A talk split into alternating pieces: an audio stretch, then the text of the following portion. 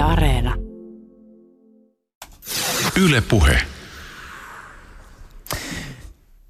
Samsa Kurri, kumpi on hankalampaa? Intel Celeron 300 A-suorittimen ylikellottaminen yli 700 MHz vai sellaisen keskustelupalstan moderointi, jolla on kymmeniä tuhansia rekisteröityjä käyttäjiä? Joo, kyllä se on tämä keskustelupalstan moderointi. Että tota, kyseessä on hyvin monimuotoinen ja muuttuva ympäristö, kun taas sit Celeron 300A on aina Celeron, Celeron 300A. Mutta ei kai se Celeronikaan mikään ihan iisin hakkia. No joo, siinä on omat haasteensa, mutta toi, ja näille, näille lukemille, mitä mainitsit, niin, niin on haastavaa, mutta tota, se on kuitenkin meikäläisen semmoista tuttua hommaa. Samsa Kurri on porilainen startup-yrittäjä ja suositun Iotech-tietotekniikkasivuston sekä sen keskustelupalstan perustaja ja ylläpitäjä. Kurri tunnetaan myös Muropakettiteknologia- ja viidesivuston perustajana. Kurin matka nettikulttuurivaikuttajaksi alkoi tietokonekomponenttien ylikellottamisesta. Ö, ylikellottaja pyrkii ajamaan komponenttia tarkoitettua suuremmalla kellotaajuudella, jolloin se toimii nopeammin. Riskinä on tuolloin laitteen kärähtäminen ja iso osa harrastusta on komponentin vakaana pitämistä. Tänään keskustelemme Kurin kanssa PC-rakentelusta, ylikellottamisesta, tietotekniikasta, kirjoittamisesta sekä niistä haasteista, joita valtavan keskustelualueen ylläpitäjä kohtaa. Ylepuheessa Juuso Pekkinen.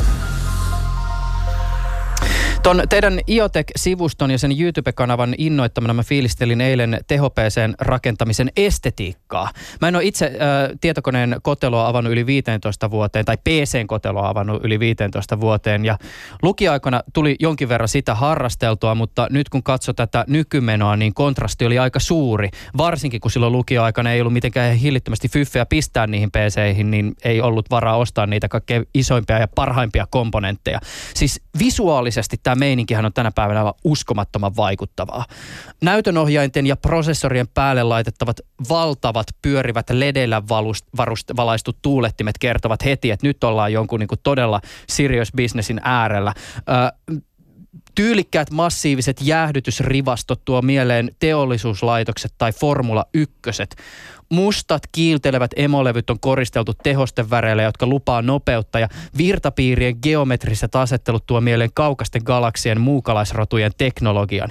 Ja sitten vielä emolevystä ja virtalähteestä lähtee johtoja komponentteihin, jotka asettuu säntillisesti kuin suuren kaupungin eritasoliittymät. Ö, anodisoiduista alumiinista valmistetut tyylikkäät kotelot on sellaisia, että niissä on kiinnitetty huomiota ilmanvaihtoa ja estetiikkaa ja keveyteen ja esimerkiksi nestejäähdytyksen letkuille on omat läpivienit. Mulle tulee pakostakin mieleen tästä maailmasta siis urheiluautot tai kalliimmat moottoripyörät.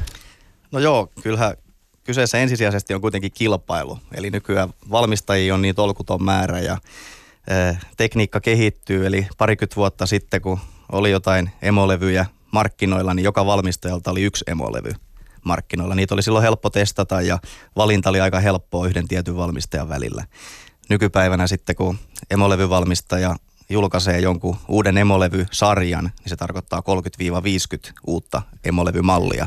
Sama, sama käytännössä sama emolevy, mutta siinä on just yritetään erottua kilpailuista näillä ledeillä ja valastuksilla ja ominaisuuksilla. Ja sitten toinen on just niin kuin puhuit tästä estetiikasta ja tämmöisestä, niin, niin toi pelaaminen on semmoinen, aika PC-pelaaminen varsinkin paljon päätään nostava ja tässä viime vuosina kasvanut ja ihmiset haluaa kustomoida sit sitä tuoda sitä omaa persoonallisuuttaan tässä tietokoneen myötä myös niin julki. Sitten jos käydään jossain laneilla tai postataan Instagramiin tai foorumille tai näin, niin halutaan niin näyttää se oma persoonallisuus sen PCn kautta. Kuinka paljon tämmöinen HC-PC-rakentelija saattaa käyttää siihen harrastukseen vaikkapa vuodessa rahaa?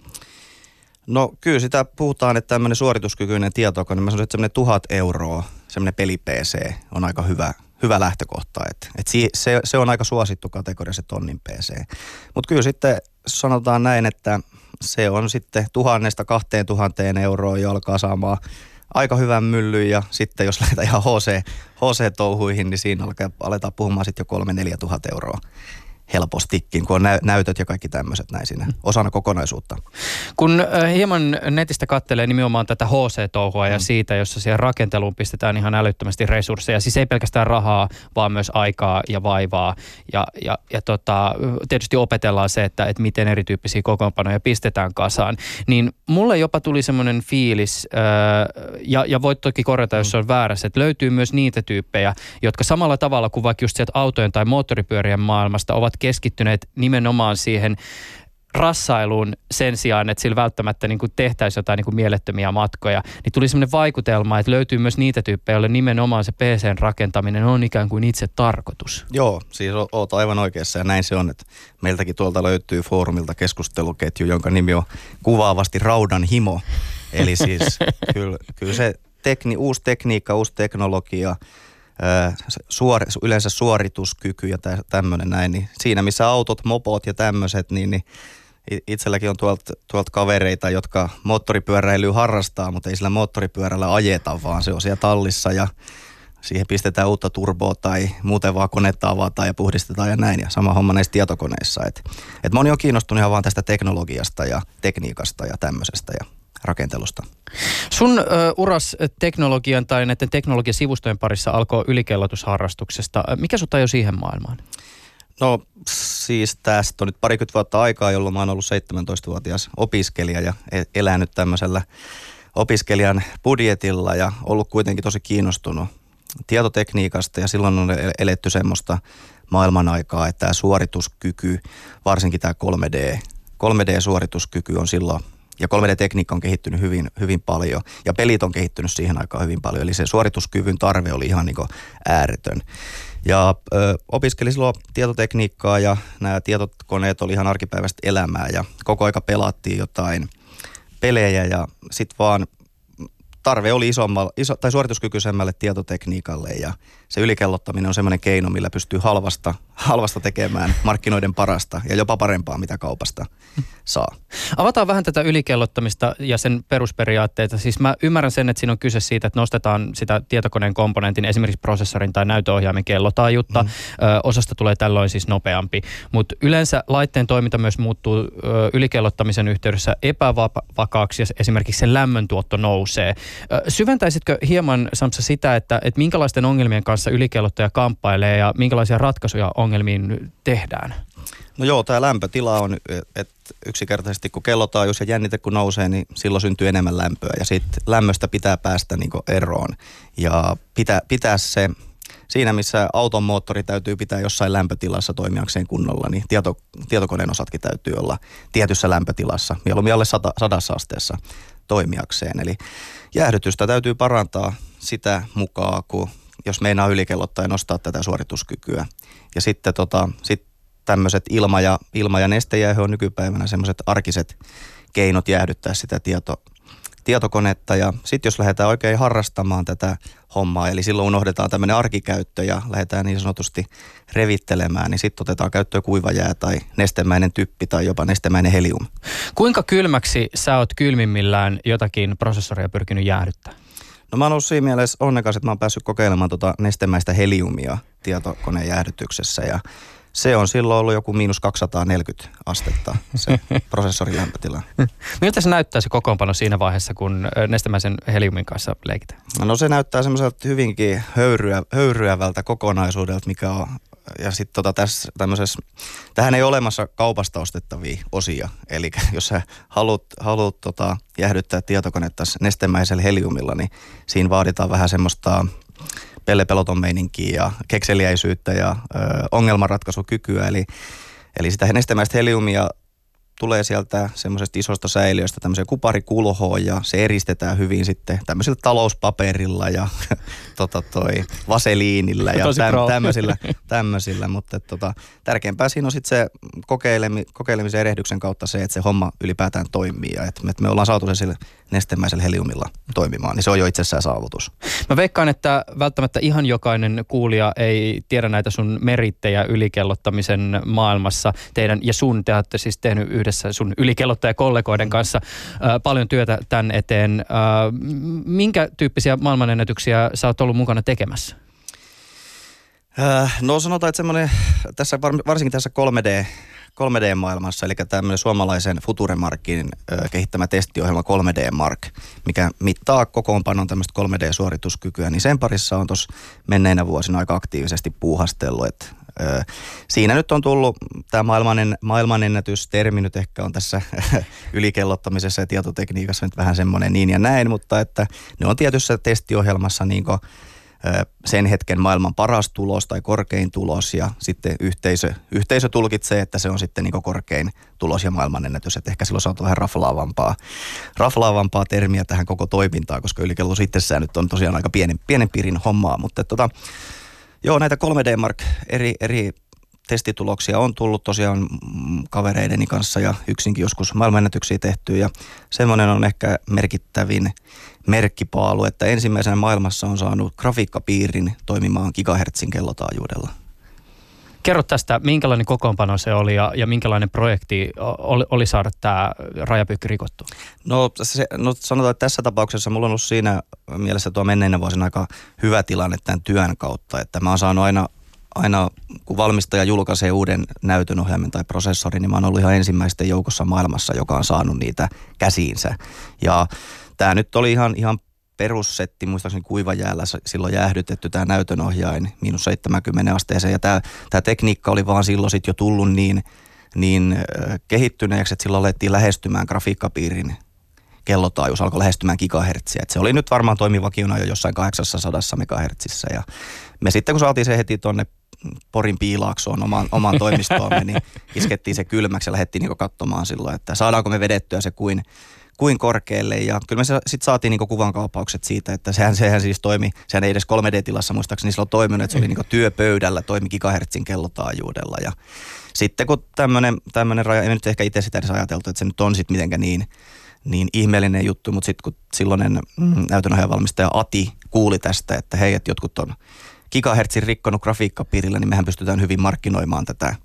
Ja on se nyt eräänlainen rajapyykki, että aikoinaan kun prosessori, prosessorilla rikottiin aikoinaan gigahertsin rajapyykki, niin kyllä sitäkin pidettiin isona juttuna ja Intel ja AMD kilpaili siitä hyvinkin, mm. hyvinkin paljon. Eikö tämä näytön ohjaamen sen gigahertsin rajan rikkominen, niin sanoit sä jo vai, eikö se ollut 2005? Öö, mä en kyllä ehkä muista, mutta siis joo, varmaan siellä. Tässä on niin paljon... tämän sortista. Joo, juu. Just siellä. näin. Miten paljon sä oot muuten rikkonut prosessoreja tai näytöohjaimia elämässä öö, No onhan niitä nyt mennyt. En, mä sanoisin, että siis siihen nähden, että mitä niiden kanssa on tehty, niin, niin hyvin vähän niitä on mennyt. Et enemmän, ne, enemmän ne on mennyt rikki siis jossain tämmöisessä huolimattomuudessa. Ja ihan jossain siis semmoisessa, että et, et harvemmin, harvemmin ne siinä ylikellottamisessa menee rikki. Et no semolevyys on yllättävän hyvät, siis tämmöiset ylivirtasuojat ja tämmöiset näin, että harvemmin ne niissä rikkoutuu. Et ihan omasta huolimattomuudesta, kun nollataulussa jotain virittelee, niin joskus on ottanut jotain Joskus on ottanut jotain toinen, niin pistää jäähdy, jäähdytyksen paikalleen tai joskus pistänyt prosessorin väärinpäin kantaa ja kiristänyt sen paikalleen ja tämmöistä. Oletko sytyttänyt mitään tuleen?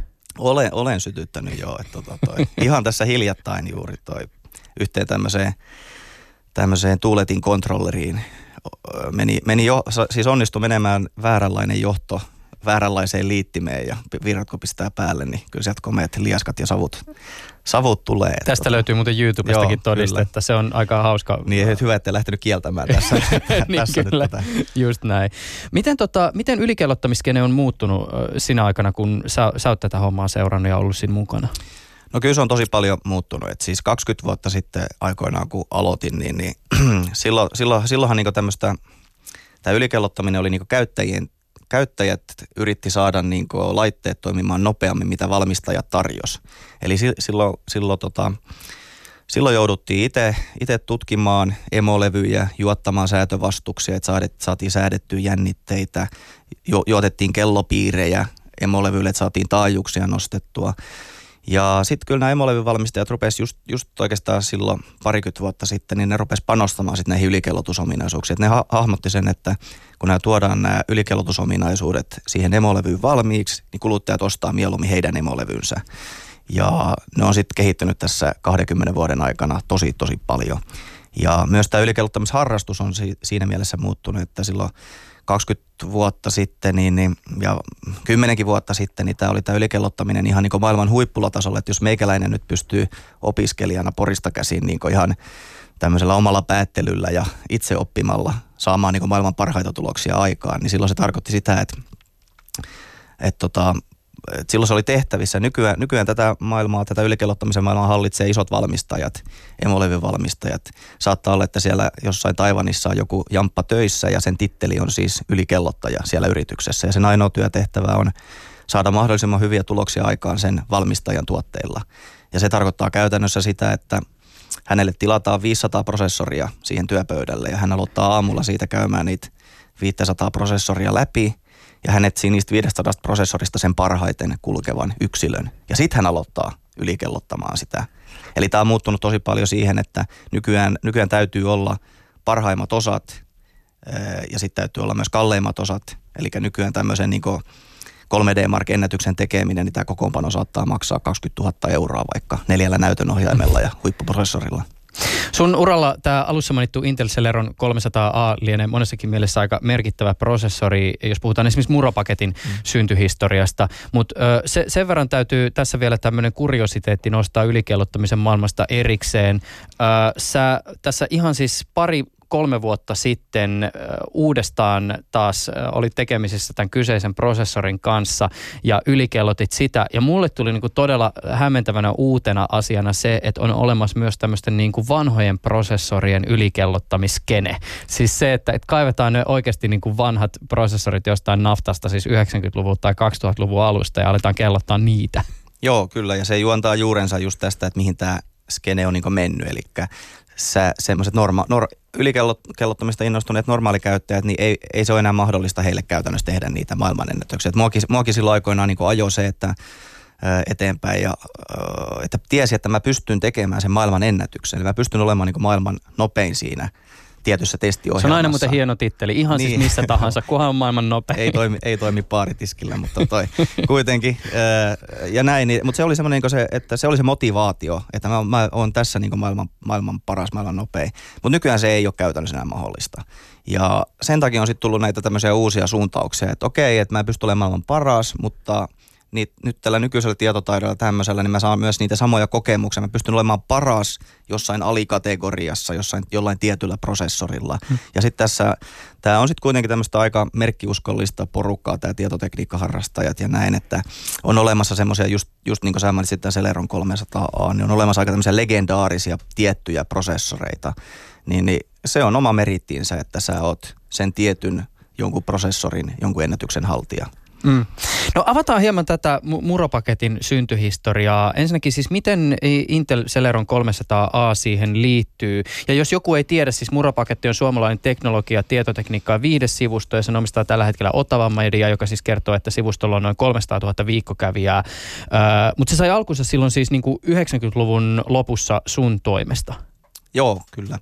Ja tota, tällä, tällöin olin, olin opiskelija ja tehon, tietoteknisen tehon tarve oli valtava ja selailin netistä paljon, että mit, miten, miten saisin tehokkaamman koneen ja silloin, silloin sitten törmäsin tämmöiseen ylikellottamisen mahdollisuuteen ja silloin, silloin markkinoilla oli Inteliltä Pentium 2-prosessori, joka oli se heidän lippulaivaprosessorinsa ja tämmöinen 450 MHz malli maksoi 4500 markkaa mm. silloin. Ja opiskelijalla ei ollut varaa tämmöistä prosessoria ostaa, mutta sitten Intel julkaisi tämmöisen halvemman Celeron-sarjan, mikä sitten tarkoitti, että se oli vähän toimi alhaisemmalla nopeudella ja oli tämmöinen niin budjettimalli. Ja sitten netistä alkoi löytämään niin tietoa, että budjettimallinhan pystyy, sen nopeuden pystyy nostamaan tälle lippulaivamallin tasolle. Ja se Celeron 300 ja tämä, tämä maksoi 1000 markkaa. Ja kun tämä lippulaiva maksoi siis 4500 markkaa, niin kyllä se sillä opiskelijana oli aika houkutteleva mahdollisuus sitten. Ja no mä tilasin sitten osat, osat netistä, kun olin lukenut tarpeeksi tietoa. Tila, tilasin osat verkkokaupasta jostain ja ne tuli ja pari hiiren klikka, no ei ollut hiiren klikkausta, sillä on näppäimistö, näp, näppäintä ja tota, tosiaan mulla oli sitten sen jälkeen tämmöinen 4500 markan suorituskykyinen prosessori niin itselläni. Et se oli, se oli semmoinen aika, aika innostava, innostava juttu ja kyllä se juontaa juurensa johonkin, että olen mä nyt tuolla maaseudulla mopoja, mopoja virittänyt aikanaan, että, ja silloin tosiaan 17 kesäisenä aikoinaan ne tietokoneita sitten viritteli ja näin, niin siitä se juontaa juurensa. Ja sitten se muropaketti tuli siis sitä kautta kuvioihin, että sulla oli tämmöinen siis oma kotisivu, missä sä aloit julkaista tämmöistä niin ylikellottamiseen liittyvää tavaraa ja esimerkiksi ohjeita siihen, että miten lähteä tätä Celeronia ylikellottaa. Joo, että tota, olin, opiskelin tuolla ammattikoulussa tietotekniikkaa ja ö, olin puuhastellut sillä paljon kotisivujen, tai jonkun verran kotisivujen kanssa, ei ole mitään kauhean järkevää, mutta ö, siinä kun mä sitten etsin näitä, tätä tietoa netistä, että miten tätä ylikellotetaan, niin Suomesta ei tämmöistä tietoa löytynyt. Että mä sitten paljon, paljon jenkeistä foorumeilta lueskelin tietoa ja eksyin sitten johonkin japanilaisille sivustoille, missä, mistä sanakaan en ymmärtänyt, mutta kuvista näkyy, että nämä japanilaiset harrasti tätä ekstriimylikellottamista jo sit siihen aikaan, että heillä oli niinku nestetyppejä ja kuivajaa käytössä ja silloin vilisi jo niinku ruudussa tämmöisiä ihan älyttömiä ö, suorituskykytuloksia. Se, se, se innosti siinä ja sitten tota mä ajattelin, että okei, että, että Suomessa, Suomesta ei löydy tästä aiheesta mitään ja mua kiinnostaa tämä aihe ja mä jonkun verran siellä sitten ihan koulunkin puolesta kotisujen kanssa niin puuhastelin, niin mä sitten pistin tosiaan tämmöisen niin perustin sitten niin siihen varmaan nykytermeillä blogiin tai tämmöisen, mm. että silloin tämmöistä termiä ei varmaan ollut olemassakaan.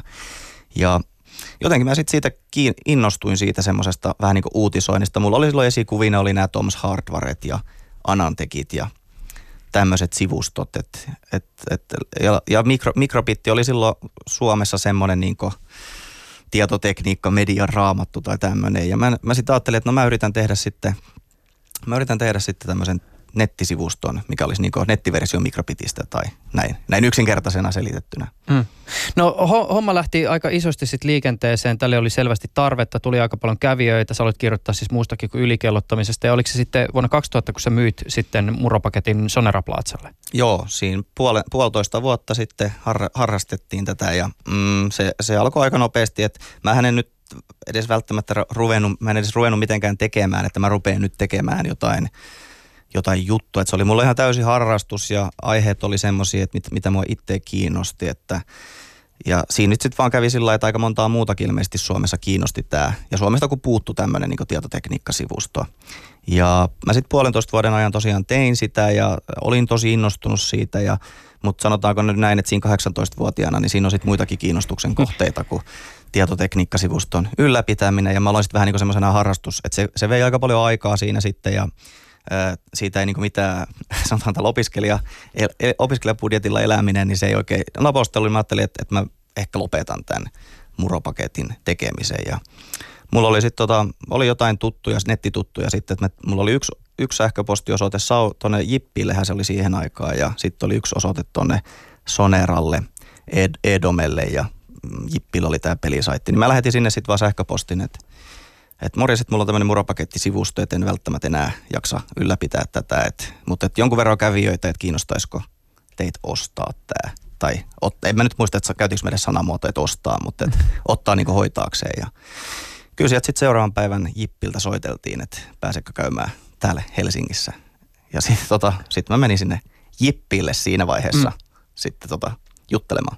Niin, niin just aivan. Mutta sitten sä päädyit kuitenkin lopulta, sit, eikö se myyty siis Sonera Platsalle sitten kuitenkin? No mä, mä ajelin sitten tota sinne. Pistettiin, pistettiinkö siellä enemmän taalaa no, vai? No kyllä siinä ehkä vähän tällä kävi. Et mä ajelin sitten tänne Helsinkiin Jippille ja sitten tota, mentiin neukkariin sitten. Siinä oli sitten, mä nyt en, en nimiä mainitse tai tällainen, mutta että Jippiltä vähän jotain isompaa kaveria.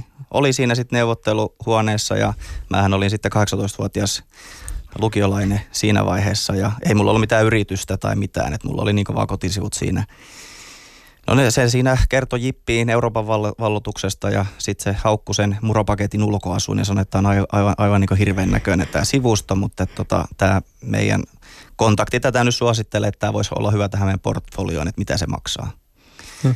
No sitten sanotaanko näin, että mulla ei nyt siinä ollut ihan hirveästi sillä niin käynyt mielessä tämä koko kuvio ja mä siinä sitten – siinä sitten heitin jonkun summa, summan tiskiin ja se sanoi, että selvä, että tehdään kaupat. Kaupat sitten sillä ja lyötiin kättä päälle ja mä ajelin sitten Poriin ja menin nukkumaan ja seuraavana aamuna sitten soitettiin Sonera Plaasalta, että morjes, että saatiin tämmöinen sähköposti, että sä olisit tästä muropakettivustosta kiinnostunut luopumaan, että jos me ostettaisiin se. Niin mä sitten vaan sanoin, että mä kävin eilen tuo Jippillä ja myin sen sitten niin heille, että kiitos ja kuulemiin. Mutta sitten se, mä sitten siihen aikaan oli tuo operaattorihomma oli aika aika lailla sitten se kilpailu oli aika kovaa ja tämä Sonera Palasan kaverista vaan kysyi, että kirjoititteko mitään kauppakirjoja tai tämmöisiä. Ja mä sanoin, että ei, ei, ei kirjoitettu kyllä mitään kauppakirjoja, että kättä, kättä lyötiin päälle ja näin. Niin.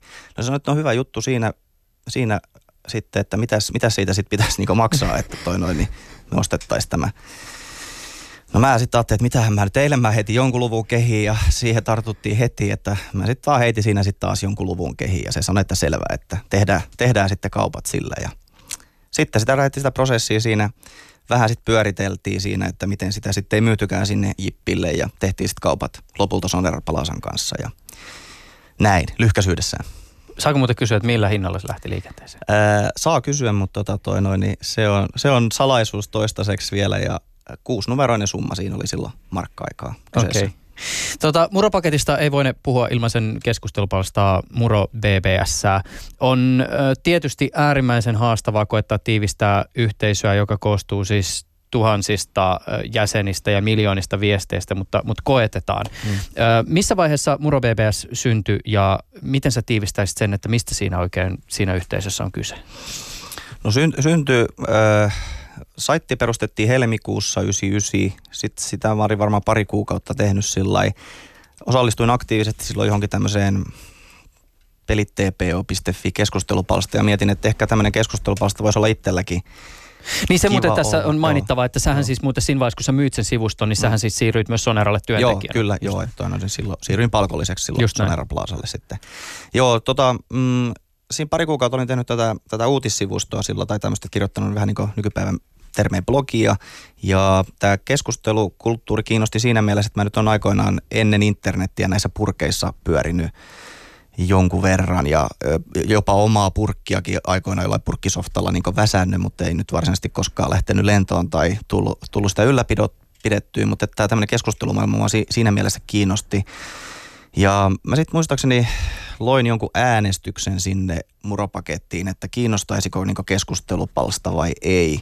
Ja siihen aikaan sitten opiskeli ammattikoulussa ja meidän luokkakaverit oli sitten siellä aika kans aktiivisesti seurasi tätä näin, niin ne kävi jollain, jollain tunni, tietotekniikkatunnilla sitten trollaamassa siellä, siellä äänestyksessä ja hakkas sen koko tunnin sitä äänestys, äänestysvaihtoehtoa, että se lopputulos oli sitten joku 15 000 kyllä ääntä ja yksi ei ääni. Ja mä sitten asentelin vaan soft, jonkun nettikeskustelusoftan toi netistä ja pistin sen pystyyn ja keksin sille nimeä sitten Muro BBS. Ja tämä BBS oli sitten jo, se oli muistaakseni sen softan nimi oli joku Ultimate Bulletin Board software ja sen Muron nappasin siihen vaan ja en mä sitten oikeastaan tiedä. Siitä se sitten lähti vähän niin kuin itsekseen, että kehittymään.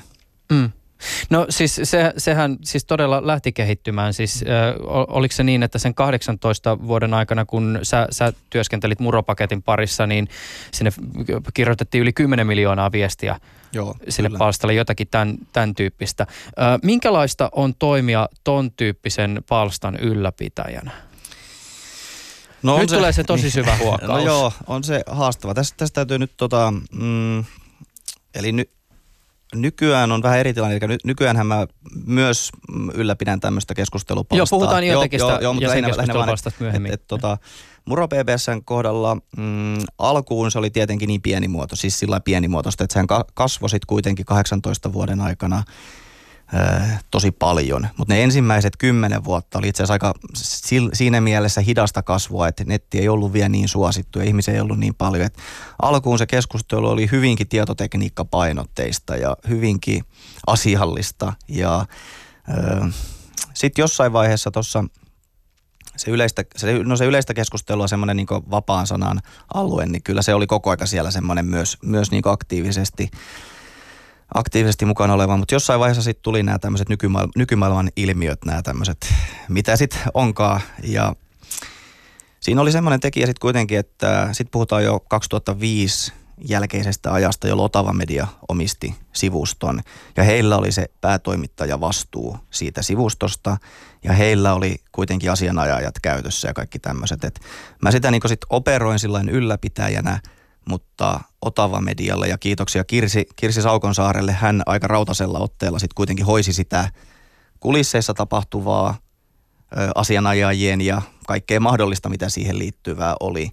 Mutta samaan aikaan myös tota, se Muro BBSn se loppuaika, mitä mä siellä olin, niin se keskustelu oli myös aika semmoista, villi, semmoista villilänsimeininkiä. Eli siellä, siellä ei ollut tehty mitään semmoisia linjauksia tai päätöksiä, että mit, miten tätä moderoidaan.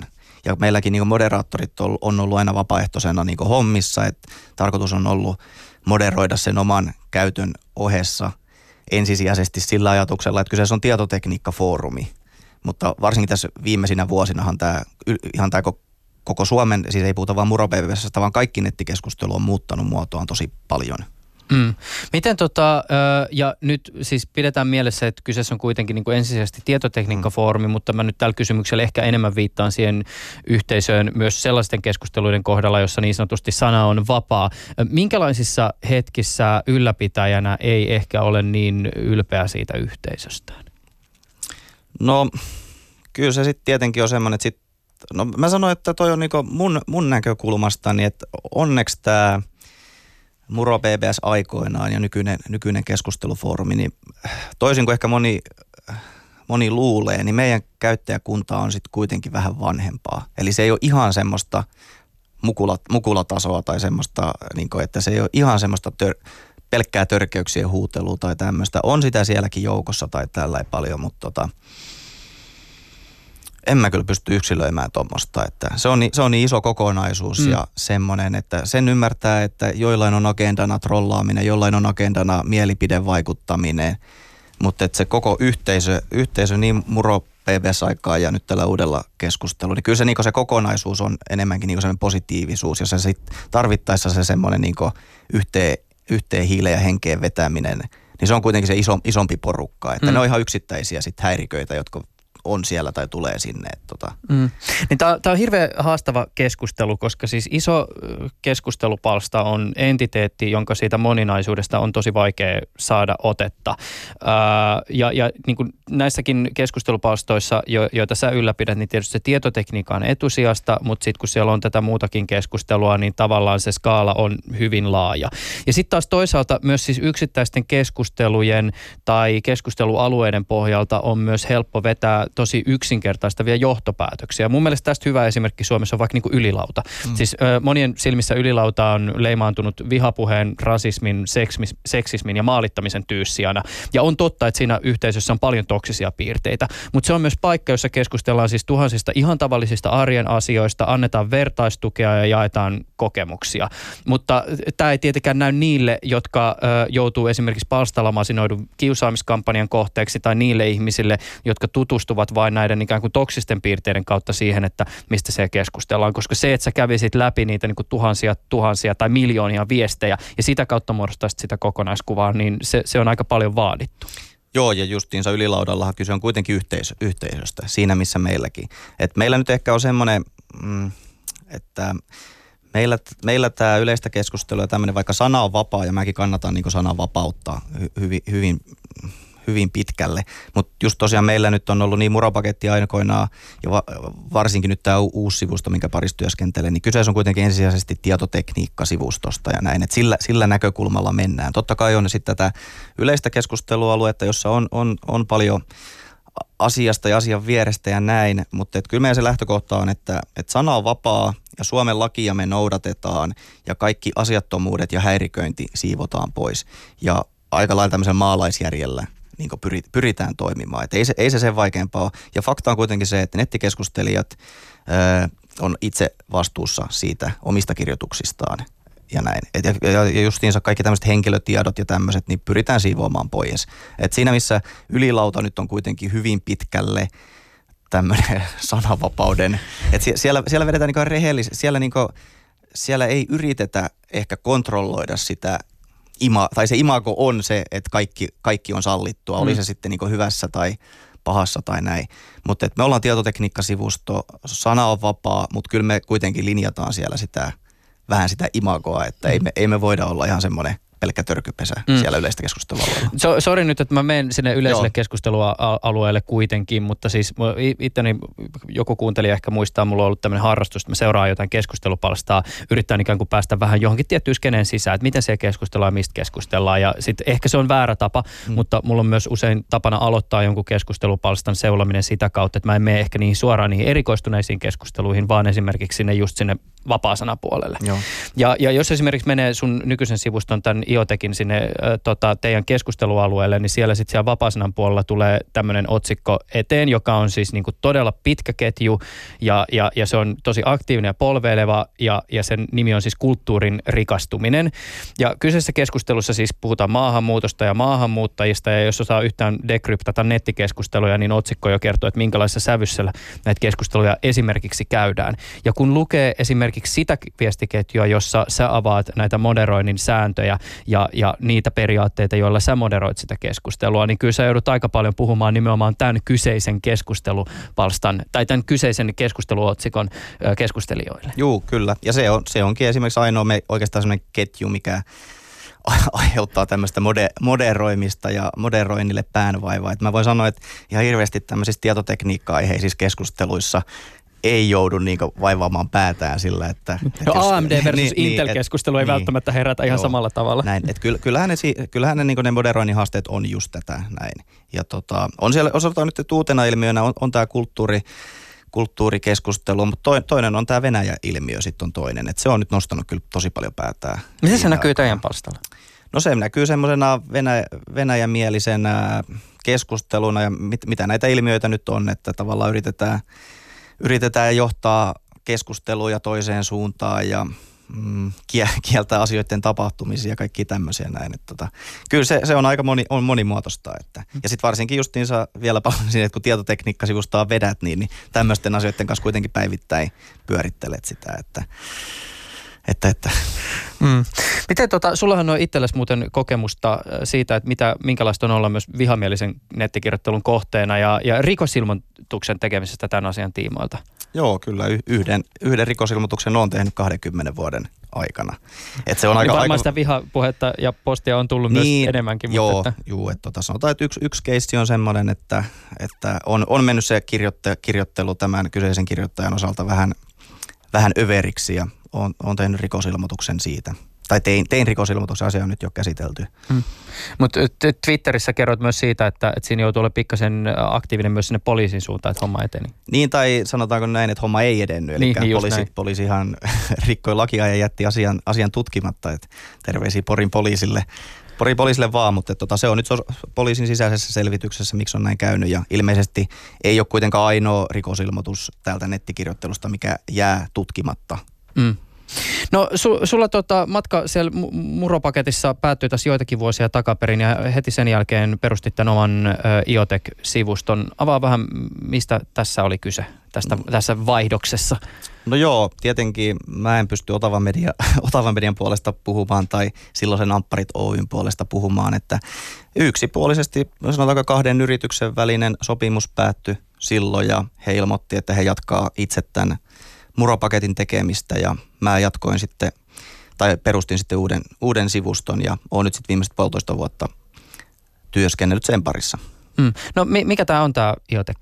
No tämä on suomalainen tietotekniikka-sivusto ja keskustelupalsta, että joku voisi jopa sanoa, että muropaketti 2.0. Mm, niin, niin just. Se on, tota, se on kiinnostava. Tämähän on hyvin tämmöinen niin siis erikoistunut sivusto. Nimenomaan siis puhutaan esimerkiksi tietokoneiden komponenteista tai ö, puhelinarvosteluja tehdään aika semmoisen niin valveutuneen yleisön näkökulmasta ja, ja nimenomaan se gearia laitteisto on siinä pääosassa. Mutta tavallaan voisin kuvitella, että tähän niin tietotekniikasta ja teknologiasta kirjoittamiseen ehkä jollain jollakin tavalla vaikuttaa myös teidänkin näkökulmasta siis se, että, että teknologia ja tietotekniikka on tullut tässä niin kuin vuosikymmenten saatossa aika konkreettisesti meidän jokaisen iholle ja meidän jokaiseen arkeen. Me ollaan kaikki tavalla tai toisella hyvin integraalisesti tekemisissä teknologian kanssa. Onko tämä muutos jotenkin vaikuttanut sun teknologiasuhteeseen tai siihen, miten sä esimerkiksi kirjoitat tekniikasta?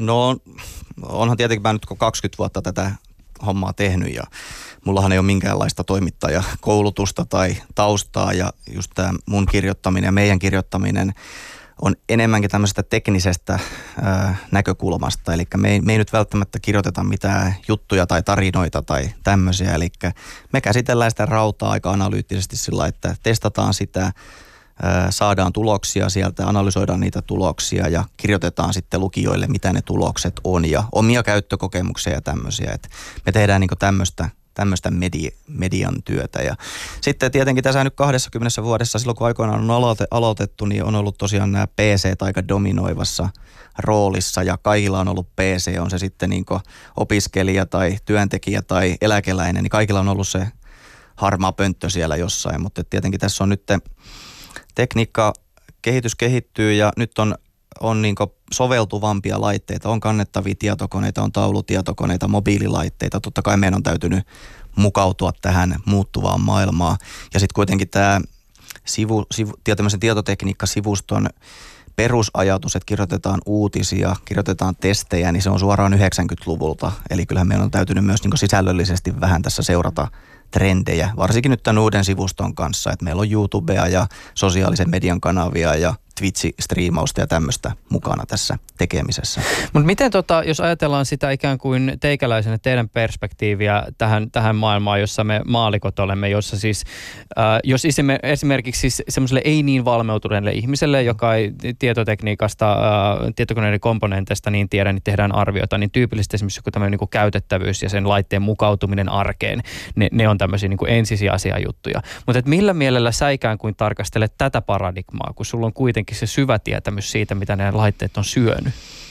Niin, sanotaanko näin, että tässä koko hommassa ja tässä tämmöisessä sisällön tuotannossa, niin, niin tässä vähän sokeutuu sille ympärillä olevalle maailmalle, kun jos nyt sanotaan, että mullakin tulee vaikka kolme, neljä äly, uutta älypuhelinta viikossa kulkee tuosta käsien läpi ja koko aika on se viimeisin viimeisimmät PC-komponentit käsissä, kun fakta on se, että sitten taas normikuluttajat ehkä ostaa niitä yleensä kaupasta puolen vuoden tai vuoden päästä tai näin, että kyllä siinä vähän semmoisessa omassa kuplassa elää ja asuu ja ei ehkä pysty niin samaistumaankaan. Tai siis, että kyllä suuria haasteita on se, että meidän tekijöinä pitää samaistua siihen kuluttajaan. Kyllä me sen kanssa niin koko aika kamppaillaan ja sen takia me toimitaan tosi aktiivisesti siellä lukijoiden keskuudessa ja yhteisön keskuudessa ja omalla nimellä ja vastataan lukijoiden kysymyksiin ja otetaan lukijoilta paljon palautetta vastaan. Et me ei myöskään tässä me ei myöskään tässä meidän tekemisessä yritetä esittää mitään kaikki tietävää tai semmoista, että meillä on paljon viisaampia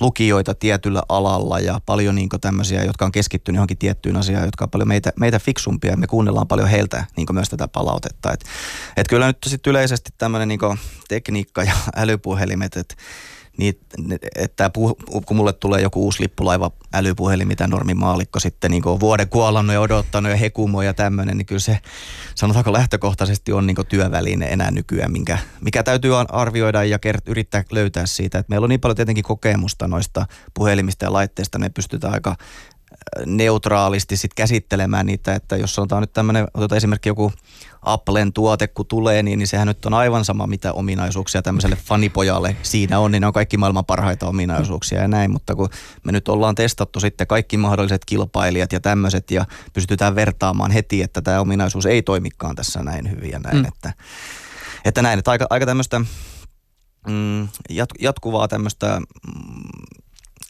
jatkuvaa tämmöistä meidän täytyy niin pystyä näitä laitteita käsittelemään hyvinkin neutraalisti – Mm. Mutta avaan vielä itse asiassa mm. tätä, kun just mainitsit esimerkiksi tämän Applen ja tietysti se niin kuin esimerkiksi Applen hehkutus, sehän on suunnattu nimenomaan ö, useimmiten sellaiselle ihmiselle, joka ei välttämättä ole ehkä teknologian niin perehtynyt. Et korostetaan nimenomaan sen laitteen esimerkiksi niin kuin soveltuvuutta arkeen ja annetaan hirveästi käytännön esimerkkejä.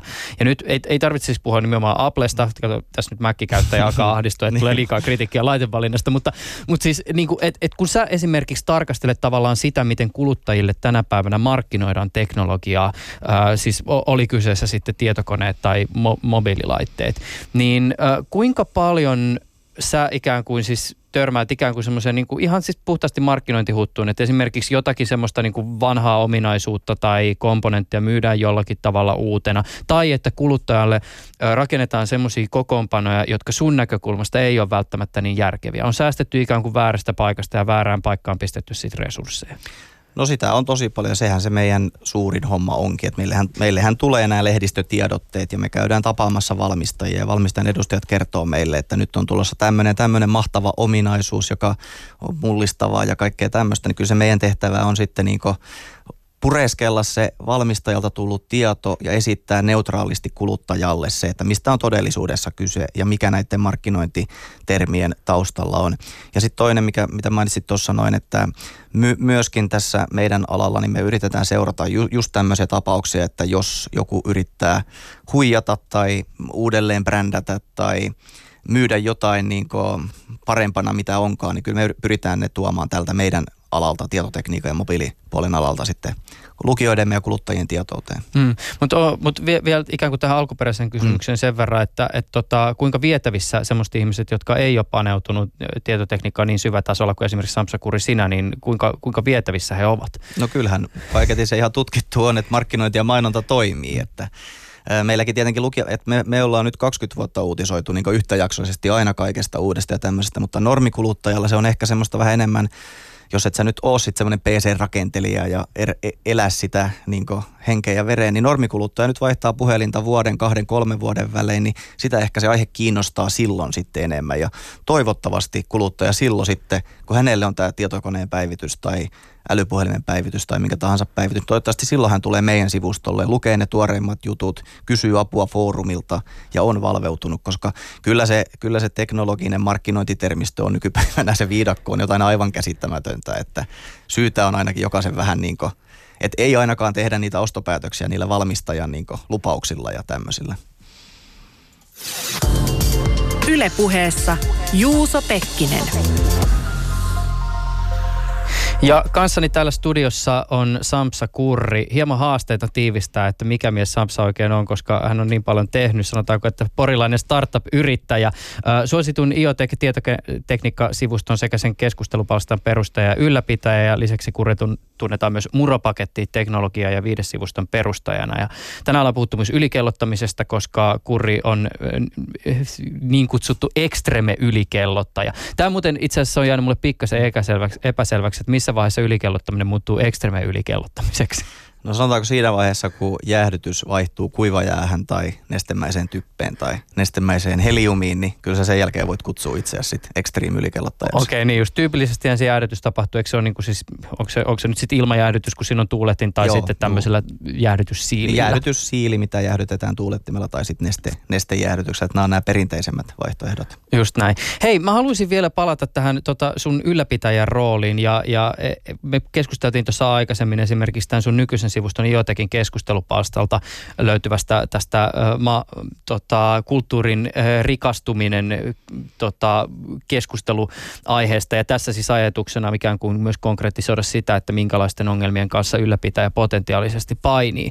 Mutta jos mä palaisin vielä näihin ikään kuin niin sanottuihin vaikeisiin aiheisiin, niin musta on kiinnostavaa se, kuinka avoimesti se esimerkiksi käyttäjien keskustelupalstalla Samsakuri keskustelua teidän rekisteröityneiden käyttäjien kanssa siitä, että et minkä takia sä teet tiettyjä ratkaisuja ja, tai minkä takia on tehty tiettyjä linjavetoja. Ja siellä on myös mainittu tämmöisiä muitakin aiheita, aihepiirejä, jotka ilmeisesti tuottavat sulle jonkin verran päävaivaa tai joudut ainakin resurssoimaan niihin aikaan. Kertaisitko vielä vähän näitä, että mitkä ikään kuin tämmöisellä niin kuin tietotekniikkasivustolla ja sitten vapaammassa keskustelussa niin tulevat ehkä jonkin, jollakin tasolla ongelmallisiksi aiheiksi?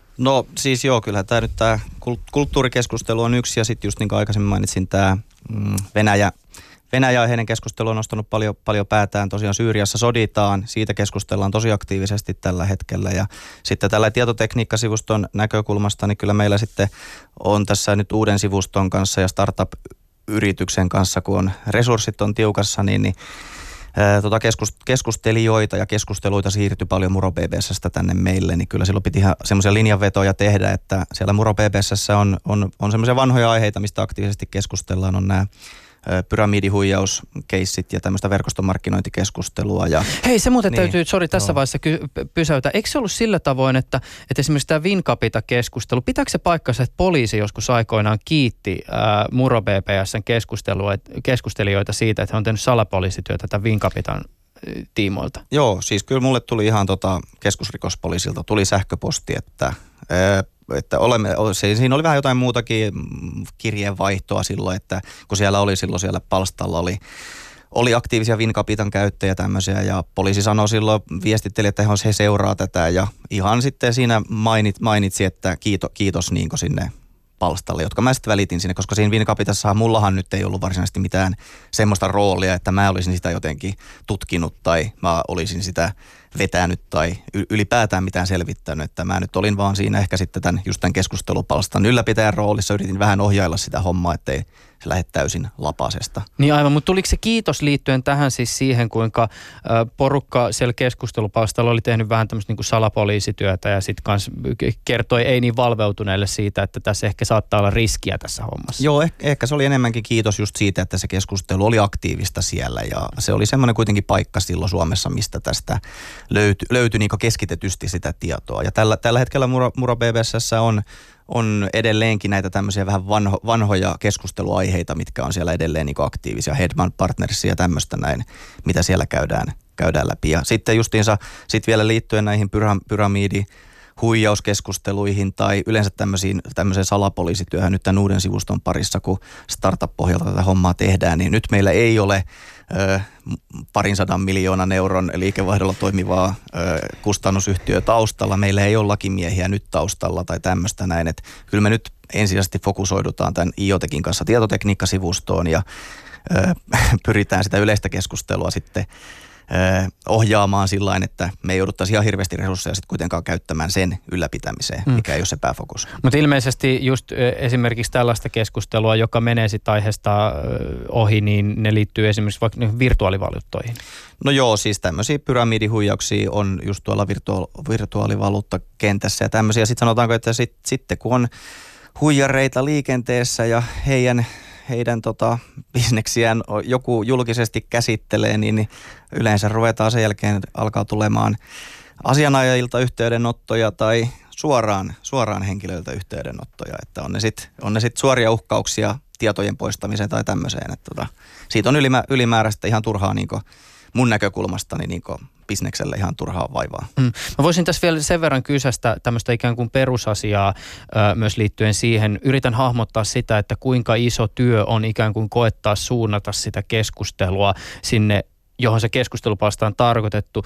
Mitä ihan siis perus ylläpitäjän arkeen kuuluu? Miten se tavallaan niin kuin työpäivä sen asian tiimoilta menee? Kun sä teet kuitenkin paljon muutakin kaikkea, mutta mitä kaikkea sä joudut niin kuin tekemään sen eteen, että se keskustelupalsta tavallaan pysyy jotenkin niin aisoissa? Niin no se, kyllä se nyt on se tärkein, että mä osallistun siihen keskusteluun omalla nimelläni. Ja jos, jos mä sitä meinaan sitä keskustelupalstaa ylläpitää ja niin sanotusti vetää, niin, niin kyllä mä niin koen, että mun täytyy olla siellä sitten omalla nimellä ja omalla naamalla niin vetämässä sitä hommaa niin edestäpäin, eikä sitten vaan jonkun tuntemattoman nimimerkin takaa huudella, jos, tai siis välittää jonkun moderaattoreiden kautta ohjeita, miten hommaa pitäisi tehdä. Että pyrin, pyrin niin vetämään sitä hommaa edestä käsin. Ja sitten tota, paljon mä osallistun siihen keskusteluun itse. Mä luen ja kirjoittelen, vastailen kysymyksiin. Ja sitten meillä on tuolla foorumilla semmoinen, että käyttäjät voi itse raportoida sitten niin asiattomia viestejä. Ja meillä on tuommoinen vapaaehtoisten moderaattoreiden joukko, joka käy ne sitten ne kaikki raportit läpi.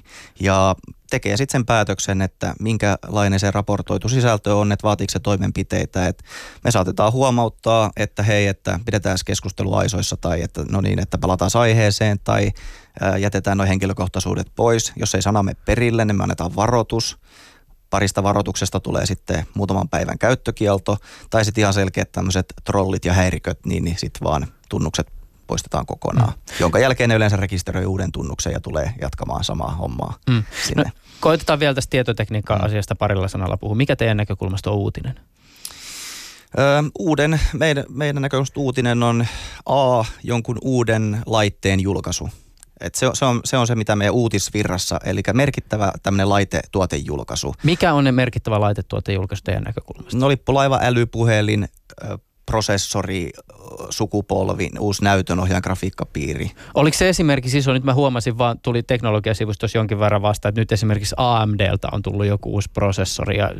No tämä on nyt esimerkiksi tämän vuoden, mä voin sanoa, että jos ei nyt tärkein, niin top kolme julkaisu. Eli me ollaan uutisoitu se, testattu se, et, ja sitten justiinsa pyritään nyt tällä tekniikan saralla tärkeät julkaisut testaamaan. Ja te, se, meillä, meillä on hyvät läheiset välit valmistajien kanssa, niin me saadaan ne laitteet ennen julkaisua salassapitovelvollisuuden alasena tänne Suomeen ja Porin piilaaksoon testattavaksi. Eli ollaan niin hyvässä, hyvissä väleissä kaikkien valmistajien kanssa. Se on muuten hauska, tota, mä katsoin tässä tämän, nimenomaan tämän uusimman, tämän teidän u- uuden prosessorin julkaisusta kertovaa juttua YouTubesta. Ja siinähän oli, te, te, tälle niin tehokeina käyttänyt tämmöistä leikkausta, jossa kerrotaan, että niin, että se arvio muuten olisi tässä, mutta se oli otettu nyt tästä pois sen takia, koska meillä on embargo, eli siis tämmöinen päivämäärä, minkä jälkeen se vasta saa julkaista. Joo, itse asiassa kyseessä on vielä tiukempi ND, niin. NDA, jossa on yleensä sanktio, jos se rikkoo. Et embargohan on vaan tämmöinen hyvän tavan noudattamis käytäntö. Mutta joo, meillä on ihan salassapitovelvollisuus, mikä allekirjoitetaan. Niin just näin. Joo. Missä ä, tietokonekomponentin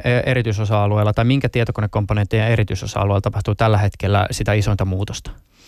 No kyllä äly, älypuhelimet on siis semmoinen, mikä on niinku tuolla tällä tekniikan alalla nyt kehittynyt valtavasti. Mutta entä PC-maailmassa? me mieli teki sanoa, että RGB-valaistuksen sen saralla, saralla mutta toi prose, prosessorit on nyt viimeisen vuoden aikana, kun AMD sai onneksi vihdoin kilpailevan tuotteen markkinoille. Siinä missä on ollut nyt viimeiset kymmenen vuotta neliytimisiä prosessoreita markkinoilla, niin yhtäkkiä vuodessa yhtäkkiä meillä onkin 18 ytimisiä vähän niin kuin kuluttajille suunnattuja prosessoreita. Eli prosessorimarkkinat näyttää nyt aika hyvältä vaihteeksi. Niin ja sitten tietysti varmaan siis, jos ottaa vielä pidemmällä aikavälillä, niin esimerkiksi siis näytönohjainten kehitys on ollut niin kuin ihan käsittämättömän hurjaa. Joo. Niillä on aivan käsittämättömän paljon tarvetta pelisovelluksissa tai missä ikinä, missä grafiikkaa käsitellään. Ja tietysti bitcoinien mm. tota, louhijat ovat aika ahkerasti näitä näytönohjaimia itselleen haalineet. Kyllä, joo ja siis tota, se semmoinen suurin 3D-kehitys on jo ehkä tapahtunut siellä niin 2000, 2000-luvun alussa ja siellä, että silloin tämä koko 3D grafiikka tuli ja nyt, nyt sitten on viimeiset vuodet enemmänkin keskitytty sen suorituskyvyn lisäämiseen ja nyt sitten näitä grafiikkapiirejä on tässä viime vuosina entistä enemmän ruvettu käyttämään niin tämmöiseen la, suorituskykyiseen laskentaa, tieteelliseen laskentaa, öö, neuroverkot, kaikki tämmöiset, näin, että grafiikkapiiri on niin rinnakkaistettu, että se soveltuu hyvin tämmöiseen käyttöön.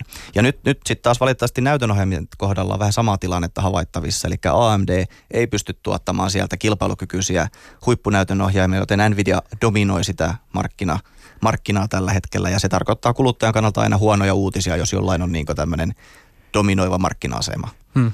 Ja, ja vielä tähän loppuun semmoinen kysymys, katsotaan iso juttu, mutta, mutta koittaa nopeasti tiivistää. Sullakin on tällä hetkellä itse asiassa Nokian u- uusi puhelin täällä, täällä studiossa, olet ollut testannut sitä. Onko mahdollista, että suomalainen tai suomalainen matkapuhelin-brändi vielä jossakin vaiheessa uusien puhelinten myötä nousee u- uuteen kukoistukseen?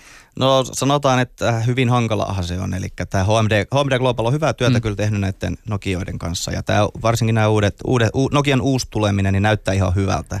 Mutta sanotaan, että aika iso työ on e-, edessä. Että kyllä Apple, Applet ja Samsungit aika lailla tällä hetkellä hommaa, hommaa vie. Samsa Kurri, kiitoksia älyttömästi tästä keskustelusta. Tämä on ollut polveilevaa, mutta äärimmäisen kiehtovaa. Mukavaa, että pääsit tänään vieraaksi. Kiitoksia. Ylepuheessa Juuso Pekkinen. Ja jos haluat kommentoida julkisesti, niin allekirjoittanut vaikuttaa Twitterissä nimimerkillä Iuso. Jos haluat pistää viestiä ehdottaa vaikka vieras, äh, vieraita studioon, niin juuso.pekkinen.yle.fi on sähköpostiosoite.